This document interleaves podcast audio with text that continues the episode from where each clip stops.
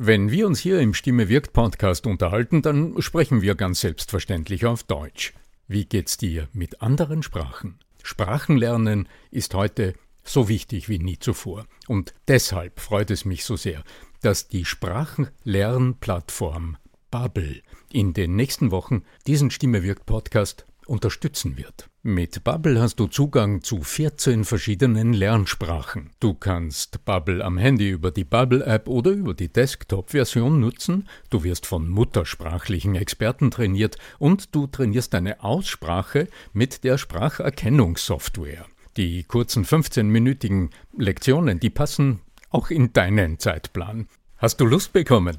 Dann darf ich dich als Stimme wirkt Podcast-Hörer und Hörerin auf ein halbes Jahr Bubble einladen.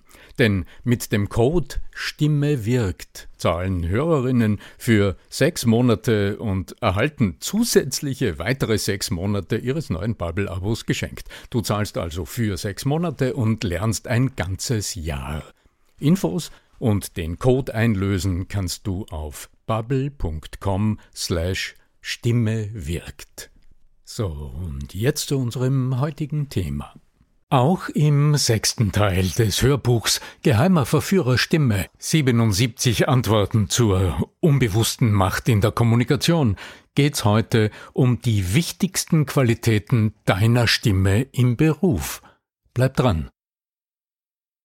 Wodurch ist denn die Stimme am Telefon besonders gefordert? So wunderschön das Firmengebäude, das Logo oder die Website auch aussehen mögen, wenn ein Kunde anruft, ist es zuallererst die Stimme am Telefon, die als akustische Visitenkarte des Unternehmens wahrgenommen wird. Firma ABC, Sie sprechen mit Heinz Muster. Was kann ich für Sie tun? Alles, was Sie bisher über die Stimme und ihre Wirkung erfahren haben, potenziert sich beim Telefonat. Denn hier wirken Sie ausschließlich über Ihre Stimme. Blicke, Mimik, Gestik oder Körpersprache, auf all das können Sie am Telefon nicht sichtbar zurückgreifen. Doch die gute Nachricht ist, hörbar werden diese Dinge dennoch. Sobald Sie diese Zusammenhänge kennen, können Sie sie gewinnbringend einsetzen und werden nicht mehr von Missverständnissen überrascht. Wann werden die Weichen für ein erfolgreiches Telefonat gestellt? Bereits der erste Kontakt am Telefon, also die ersten Sekunden eines Gesprächs, sind entscheidend für den weiteren Verlauf. Dabei ist es gerade am Telefon besonders schwierig, schon beim Abheben persönlich und einladend zu wirken. Wenn das Telefon läutet, wissen Sie erst einmal nur, dass jemand Kontakt aufnehmen möchte. Weder sehen Sie Ihren neuen Gesprächspartner, noch kennen Sie den Grund seines Anrufs.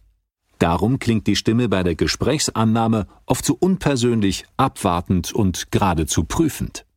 Das ist jedoch doppelt fatal, denn auch der Anrufer oder die Anruferin hat meist nur die Nummer eines Unternehmens oder einer Hotline gewählt, um etwas zu erledigen, zu bestellen oder um etwas zu reklamieren. Trifft der Anrufer auf die abwartende, sachliche Stimme am anderen Ende der Leitung, entsteht schnell das Gefühl, lästig zu sein oder dass die angerufene Stelle kein echtes Interesse an der Person und ihrem Anliegen hat. Was ist von der Empfehlung zu halten, am Telefon zu lächeln? Schon das Geräusch lachender Menschen veranlasst die Spiegelneuronen im Gehirn, die Gesichtsmuskeln automatisch auf das Mitlachen vorzubereiten. Daher ist Lachen ansteckend, selbst wenn der Grund für die Fröhlichkeit unbekannt ist. Diesen Zusammenhang hat die britische Wissenschaftlerin Jane Warren erforscht. Auch andere menschliche Regungen wie Angst, Wut oder Ekel aktivieren bei den Zuhörerinnen und Zuhörern die Gesichtsmuskulatur. Die positiven Gefühlsausdrücke wirken jedoch deutlich stärker. Ist Lächeln am Telefon also das Erfolgskriterium schlechthin? Ziehen Sie doch einfach mal Ihre Mundwinkel nach oben, wählen Sie die Nummer eines Freundes und beginnen ein Gespräch. Was denken Sie, kommt beim anderen an? Viele Beispiele aus Callcentern bestätigen, dass sich ein Lächeln erst dann wirkungsvoll überträgt, wenn es von innen herauskommt, authentisch und ernst gemeint ist. Was aber, wenn mir gar nicht nach Lachen zumute ist? Machen wir uns nichts vor. Business ist nicht immer Friede, Freude, Eierkuchen, sondern mitunter ein hartes Geschäft. Sie gelangen an Grenzen, ob es finanzielle Engpässe oder Grenzen der persönlichen Belastbarkeit sind. Sie spüren Termindruck, erreichen Umsatzzahlen nicht, Prozesse laufen nicht rund oder Absprachen werden nicht eingehalten. Wer bei der Arbeit permanent Gefühle unterdrückt, tut weder sich selbst noch seinem Gesprächspartner am Telefon einen Gefallen. Denn der merkt, wenn auch nur unterschwellig, dass etwas im Gespräch nicht ganz stimmig ist. Kann ich nicht einfach mal kräftig zurückschnauzen, wenn ein Kunde nervt? Gerade im Servicebereich können es sich Mitarbeiterinnen und Mitarbeiter nicht erlauben, sich auch mal gehen zu lassen. Oft gibt es nur einen Kontakt zum Kunden und der ist entscheidend für den weiteren Verlauf der geschäftlichen Beziehungen. Kundenfreundlichkeit und Anstand gebieten es, die Aggressionen zu schlucken. Das ist auf Dauer nicht nur frustrierend, sondern kann auch die Gesundheit gefährden, wie Studien der Universität Frankfurt am Main bestätigen. Mit der Zeit stellt sich eine emotionale Erschöpfung ein, die Einschlafstörungen, Nervosität, Kopfschmerzen oder Beklemmungsgefühle zur Folge haben kann. Ein künstliches Lächeln wirkt daher langfristig gesehen sogar stimmschädigend, weil dadurch Verspannungen hervorgerufen werden. Wie kann ich denn auch ohne Dauerlächeln das Gespräch positiv gestalten? Nutzen Sie Ihr neues Wissen über die Stimme, um sich empathisch, also mitfühlend auf Ihre Gesprächspartner einzustellen. Stimmen Sie sich auf die innere Klangwelt des anderen ein. Die Stimmlage und die Sprechgeschwindigkeit geben Ihnen wesentliche Hinweise auf die Gemütslage und das innere Tempo des Menschen am anderen Ende der Leitung. Schaffen Sie einen gemeinsamen Hörraum, in dem Sie sich beide wiederfinden und wohlfühlen, um dann die gemeinsame Reise zu gestalten. Wie gelingt das am besten? Räumen Sie Ihrem Gesprächspartner mehr Redezeit ein als sich selbst, um sich in Ruhe auf dessen Tonalität einzuhören. Durch interessierte Fragen können Sie genau hinhören und sich auch besser in die Gedankenwelt des anderen versetzen. Bald werden Sie feststellen, dass sich Ihre Stimme dabei unwillkürlich an die Ausdrucksweise des Gesprächspartners anpasst. Erst jetzt haben Sie einen guten gemeinsamen Ausgangspunkt erreicht. Sie haben sich Ihrem Gesprächspartner emotional angenähert, ein gemeinsames Tempo erreicht und Anknüpfungspunkte im Gespräch gefunden. Nun wird es möglich, den anderen von dort aus stimmlich zu führen. Was ist die optimale Körperhaltung beim Telefonieren, um die Stimme zu unterstützen? Nutzen Sie zwei bis drei Sekunden vor dem Wählen oder die kurze Zeit bis zum zweiten Läuten, um sich für das neue Gespräch bereit zu machen. Rücken Sie auf dem Stuhl nach vorne, sitzen Sie aufrecht und in Balance, am besten mit beiden Füßen am Boden, als wollten Sie etwas in Empfang nehmen. Ihr unterer Rücken ist das Kraftzentrum Ihrer Stimme. Achten Sie darauf, dass es beweglich und in Balance bleibt. Stehen Sie zwischendurch auf. Das aktiviert die Wirbelsäule und lässt Ihre Atmung und Gestik freier werden. So wird Ihre Stimme gestärkt, sie gewinnt Durchsetzungskraft und klingt dynamischer. Nutzen Sie dieses Potenzial vor allem dann, wenn ein Gedanke oder ein Thema Sie besonders bewegt oder Ihnen wichtig ist. Meine Kollegen sagen, dass ich am Telefon zu laut spreche. Welche Möglichkeiten gibt es, das zu ändern? Wenn im selben Raum lautstark telefoniert wird, kann das ziemlich von der Arbeit ablenken. Auf der anderen Seite ist es wichtig, dass Sie am Telefon gut verstanden werden, weil weitreichende Entscheidungen oder Geschäftsabschlüsse oft eine Frage des guten telefonischen Kontakts sind. Also ein klassisches Dilemma. Wie laut oder leise Menschen sprechen, hängt abgesehen vom Naturell stark davon ab, welche Erfordernisse das Gehör an die Stimmsteuerzentrale im Gehirn meldet. Sicher kennen Sie diesen Effekt. Wenn es rundherum laut ist, passt sich die Stimme automatisch an. Nachts, wenn alles still ist, spricht man leise, ohne darüber nachzudenken. Das Gehör steuert die Stimme. Die Lautstärke wechselt je nach Umgebung. Sie haben mehrere Möglichkeiten, um einerseits gute Telefonate zu führen und andererseits mit Ihren Kolleginnen und Kollegen weiterhin gut auszukommen.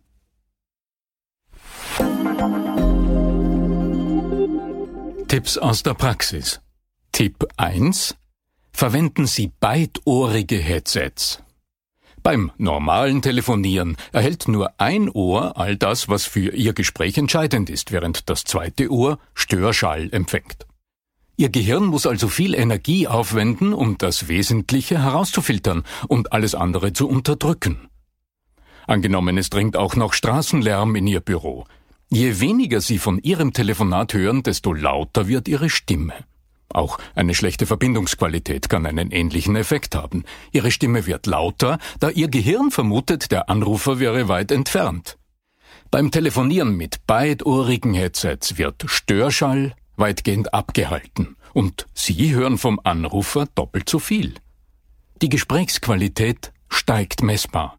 Da Ihr Gehirn entlastet ist, ermüden Sie außerdem weniger rasch. Und da Ihre Stimme weniger Umgebungsgeräusche übertönen muss, fühlen sich Ihre Bürokollegen deutlich weniger gestört.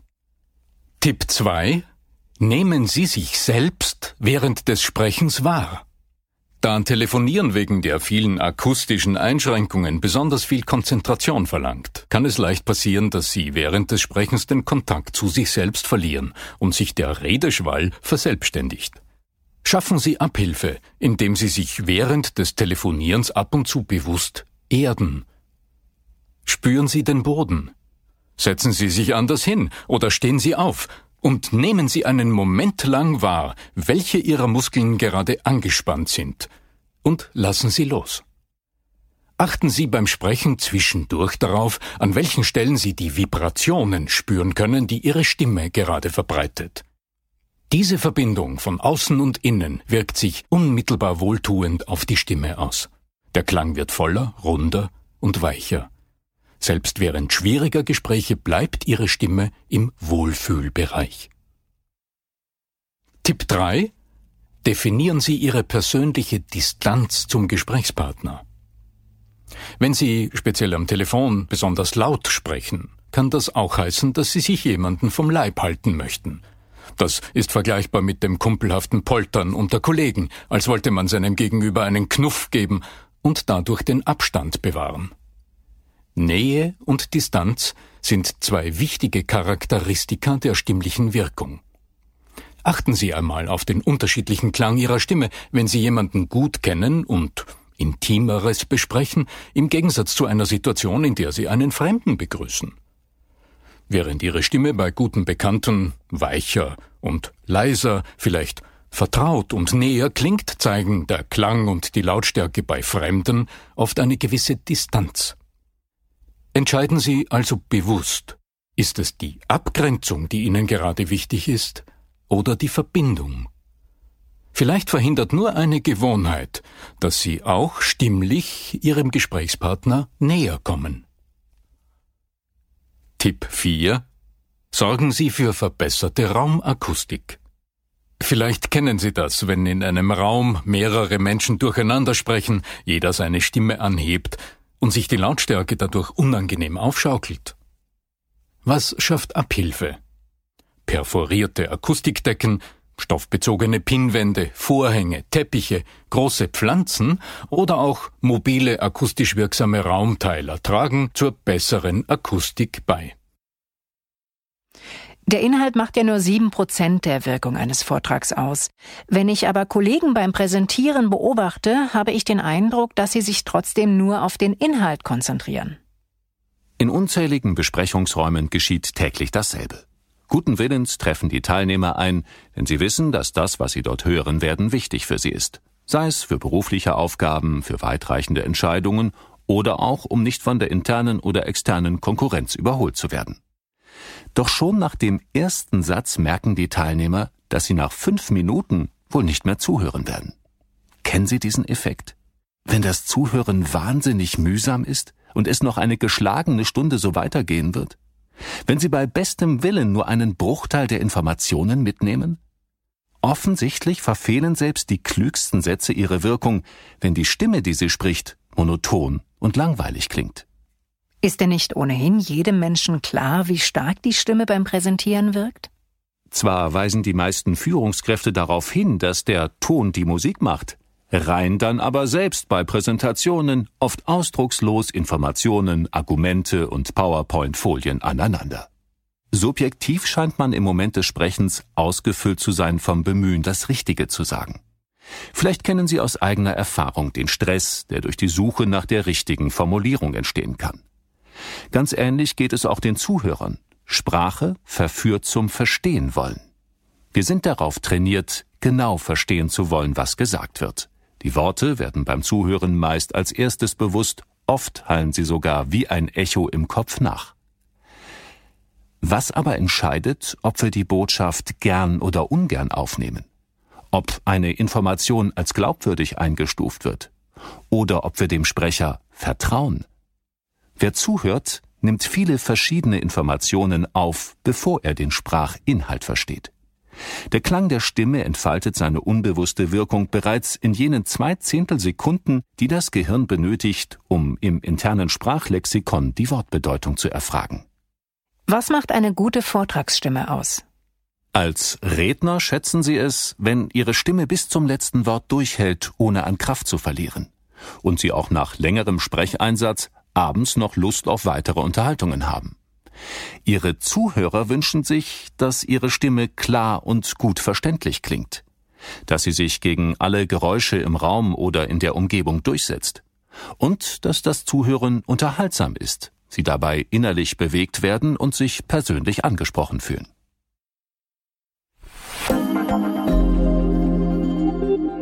Tipps aus der Praxis. Tipp 1. Vor der Präsentation stimmen Sie Ihre Stimme. Angenommen, Sie sitzen vor Ihrer Präsentation bereits in der Runde und warten auf Ihren Auftritt. Nützen Sie die verdeckte Einstimmung, damit Sie keinen stimmlichen Kaltstart hinlegen müssen. Das erlaubt Ihnen unbemerkt von Kollegen und Publikum eine Stimmübung vor Ihrem Auftritt zu machen. Und das geht so. Nehmen Sie noch einmal kurz Ihre Unterlagen zur Hand, bevor Sie aufstehen. Überprüfen Sie pro forma, ob alles in Ordnung ist und nicken Sie sich selbst zufrieden zu brummen sie dabei ein oder zweimal, für die anderen unhörbar ein bestätigendes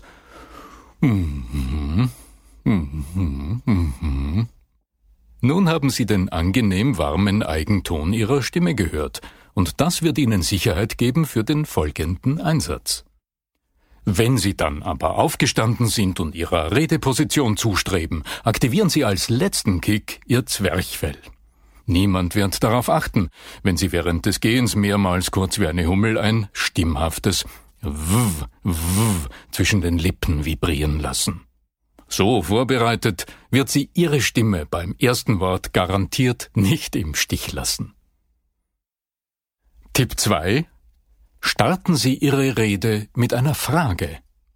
Noch bevor Sie die Anwesenden begrüßen oder sich selbst vorstellen, kommen Sie gleich zur Sache und stellen Sie eine Frage in den Raum. Angenommen, es ginge in Ihrer Rede um Nervosität. Dann beispielsweise so. Wenn Sie morgen eine wichtige Rede zu halten haben und sehr angespannt sind, was machen Sie, meine Damen und Herren, gegen die Nervosität in Redesituationen? Lassen Sie die Frage kurz einwirken und schließen Sie dann mit Ihrer Begrüßung an. Die gleich zu Beginn gestellte Frage aktiviert Ihre Stimme und verwandelt Ihre Anspannung in Beziehungsenergie. Während Begrüßungsfloskeln am Beginn einer Rede ihre Stimme eher unpersönlich klingen lassen, belebt und beseelt die gezielte Frage ihren Redefluss. So wirken sie führungsstark und souverän. Tipp 3. Machen Sie eine Sprechpause nach wichtigen Gedanken oder einer Frage. Die Wirkung ihrer Stimme entfaltet sich besonders eindringlich, wenn sie ihren Zuhörern genügend Zeit zum Verstehen, Verarbeiten, Bewerten und Entscheiden geben. Darüber hinaus gibt ihnen jede Atempause Zeit, die Reaktionen und aktuellen Bedürfnisse ihrer Zuhörer neu zu erfassen. Als wertvoller Nebeneffekt findet Ihre Stimme nach einer Atempause wie von selbst wieder in eine angenehme Ausgangslage zurück. So wirken Sie insgesamt sicherer und konzentrierter. Tipp 4. Sichern Sie Ihrer Stimme ein gutes Fundament. Von links nach rechts tigernde Redner lenken nicht nur vom Inhalt ab, sie leiten auch einen guten Teil ihrer Energie in sinnlose Bewegung. Nutzen Sie den alten Rednerleitspruch Sprich im Stehen und denke im Gehen, aber sprich wieder im Stehen. Stehen Sie also gut geerdet und frontal zum Publikum und lernen Sie die entstehende Erwartungsspannung zu genießen. Zugegeben, es kostet anfangs ein wenig Überwindung, die Schultern loszulassen, so dass die Arme einfach der Schwerkraft folgen. Doch erst dadurch kann sich diese wunderbar authentische Gestik entwickeln, die alle großen Redner auszeichnet und die der Stimme eine angenehme Modulation und einen guten Ausdruck gibt. Es ist also gut, beim Sprechen zu gestikulieren? Viele Menschen empfinden beim Sprechen in der Öffentlichkeit eine gewisse Scheu zu gestikulieren. Durch falsch verstandene gesellschaftliche Konventionen schränken sie ihren gestischen Ausdruck stark ein. Das hemmt die Atmung und somit die Stimme. Auch das natürliche Verlangen, es bequem zu haben, schränkt die Gestik ein. Das ist verständlich, aber unproduktiv. Denn eine authentische Gestik hat zwei Vorteile. Sie beeinflusst die Stimme positiv und unterstützt das Verständnis, ja sogar das Gedächtnis der Zuhörer, wie neue Studien zeigen. Die Stimme profitiert also von der Gestik. Die Stimme ist der hörbare Ausdruck der Körpersprache. Stimmmodulation ist somit die unmittelbare Folge von Mimik und Gestik. Solange ein Sprecher unbewegt dasteht, die Schultern steif, die Hände vor dem Oberkörper festgehalten, die Mimik leblos, bleibt auch die Stimme farb- und konturlos. Sprecher und Zuhörer scheinen wie durch ein magisches Band miteinander verbunden zu sein. Wenn vom Redner selbst wenig Energie kommt, müssen die Zuhörer das Manko ausgleichen und Bewegung investieren, indem sie sich zum Beispiel vorbeugen, damit sie etwas verstehen. Das aber tun Menschen in der Regel nur für kurze Zeit. Schnell wird es anstrengend und der Autopilot im Gehirn sagt, genug investiert. Es wird wohl nicht so wichtig sein, wenn die Botschaft nicht von selbst zu dir kommt. Erlauben Sie deshalb Ihren Händen, sich frei auszudrücken, sobald Sie sprechen, um andere zu bewegen, wenn Sie Impulse vermitteln oder Anstöße geben wollen. Wird auch das Gedächtnis durch die Gestik unterstützt? Amerikanische Wissenschaftler haben nachgewiesen, dass ergänzende Gesten das mathematische Verständnis bei Kindern fördern. Bei Tests haben die Kinder deutlich besser abgeschnitten, die zu den Rechenanweisungen ergänzende Gesten beobachten durften. Das Gedächtnis speichert Erinnerungsinhalte raumörtlich ab, also in Verbindung mit konkreten Orten im Raum, mit links und rechts, oben oder unten. Das Gedächtnis wird übrigens auch durch die eigenen Gesten unterstützt, etwa wenn sie etwas hinterfragen oder verdeutlichen. Die österreichische Psychologin Martina Schmucker-Schokor erklärt, dass Gesten generell die Verstehensprozesse verstärken. Jede Bewegung transportiert Emotionen, die beim Zuhörer wieder Rückemotionen auslösen. So wird nicht nur die Verstandesleistung, sondern auch die Aufmerksamkeit des Gegenübers erhöht. Wenn die Gestik so wichtig für meine Stimme und sogar ein Service für das Gedächtnis der Zuhörer ist, wie kann ich meine Gestik am besten aktivieren? Die überraschende Wahrheit ist, wahrscheinlich gestikulieren auch Sie in unbeobachteten Gesprächsmomenten viel mehr, als Ihnen bewusst ist. Einschränkungen erfährt die Gestik meist erst durch den beobachtenden Blick von außen. Das macht manchmal die ersten Sekunden oder Minuten einer Präsentation so besonders unangenehm. Einige Tricks können dabei helfen, das vorhandene gestische Potenzial im Moment des Vortrags verfügbar zu machen.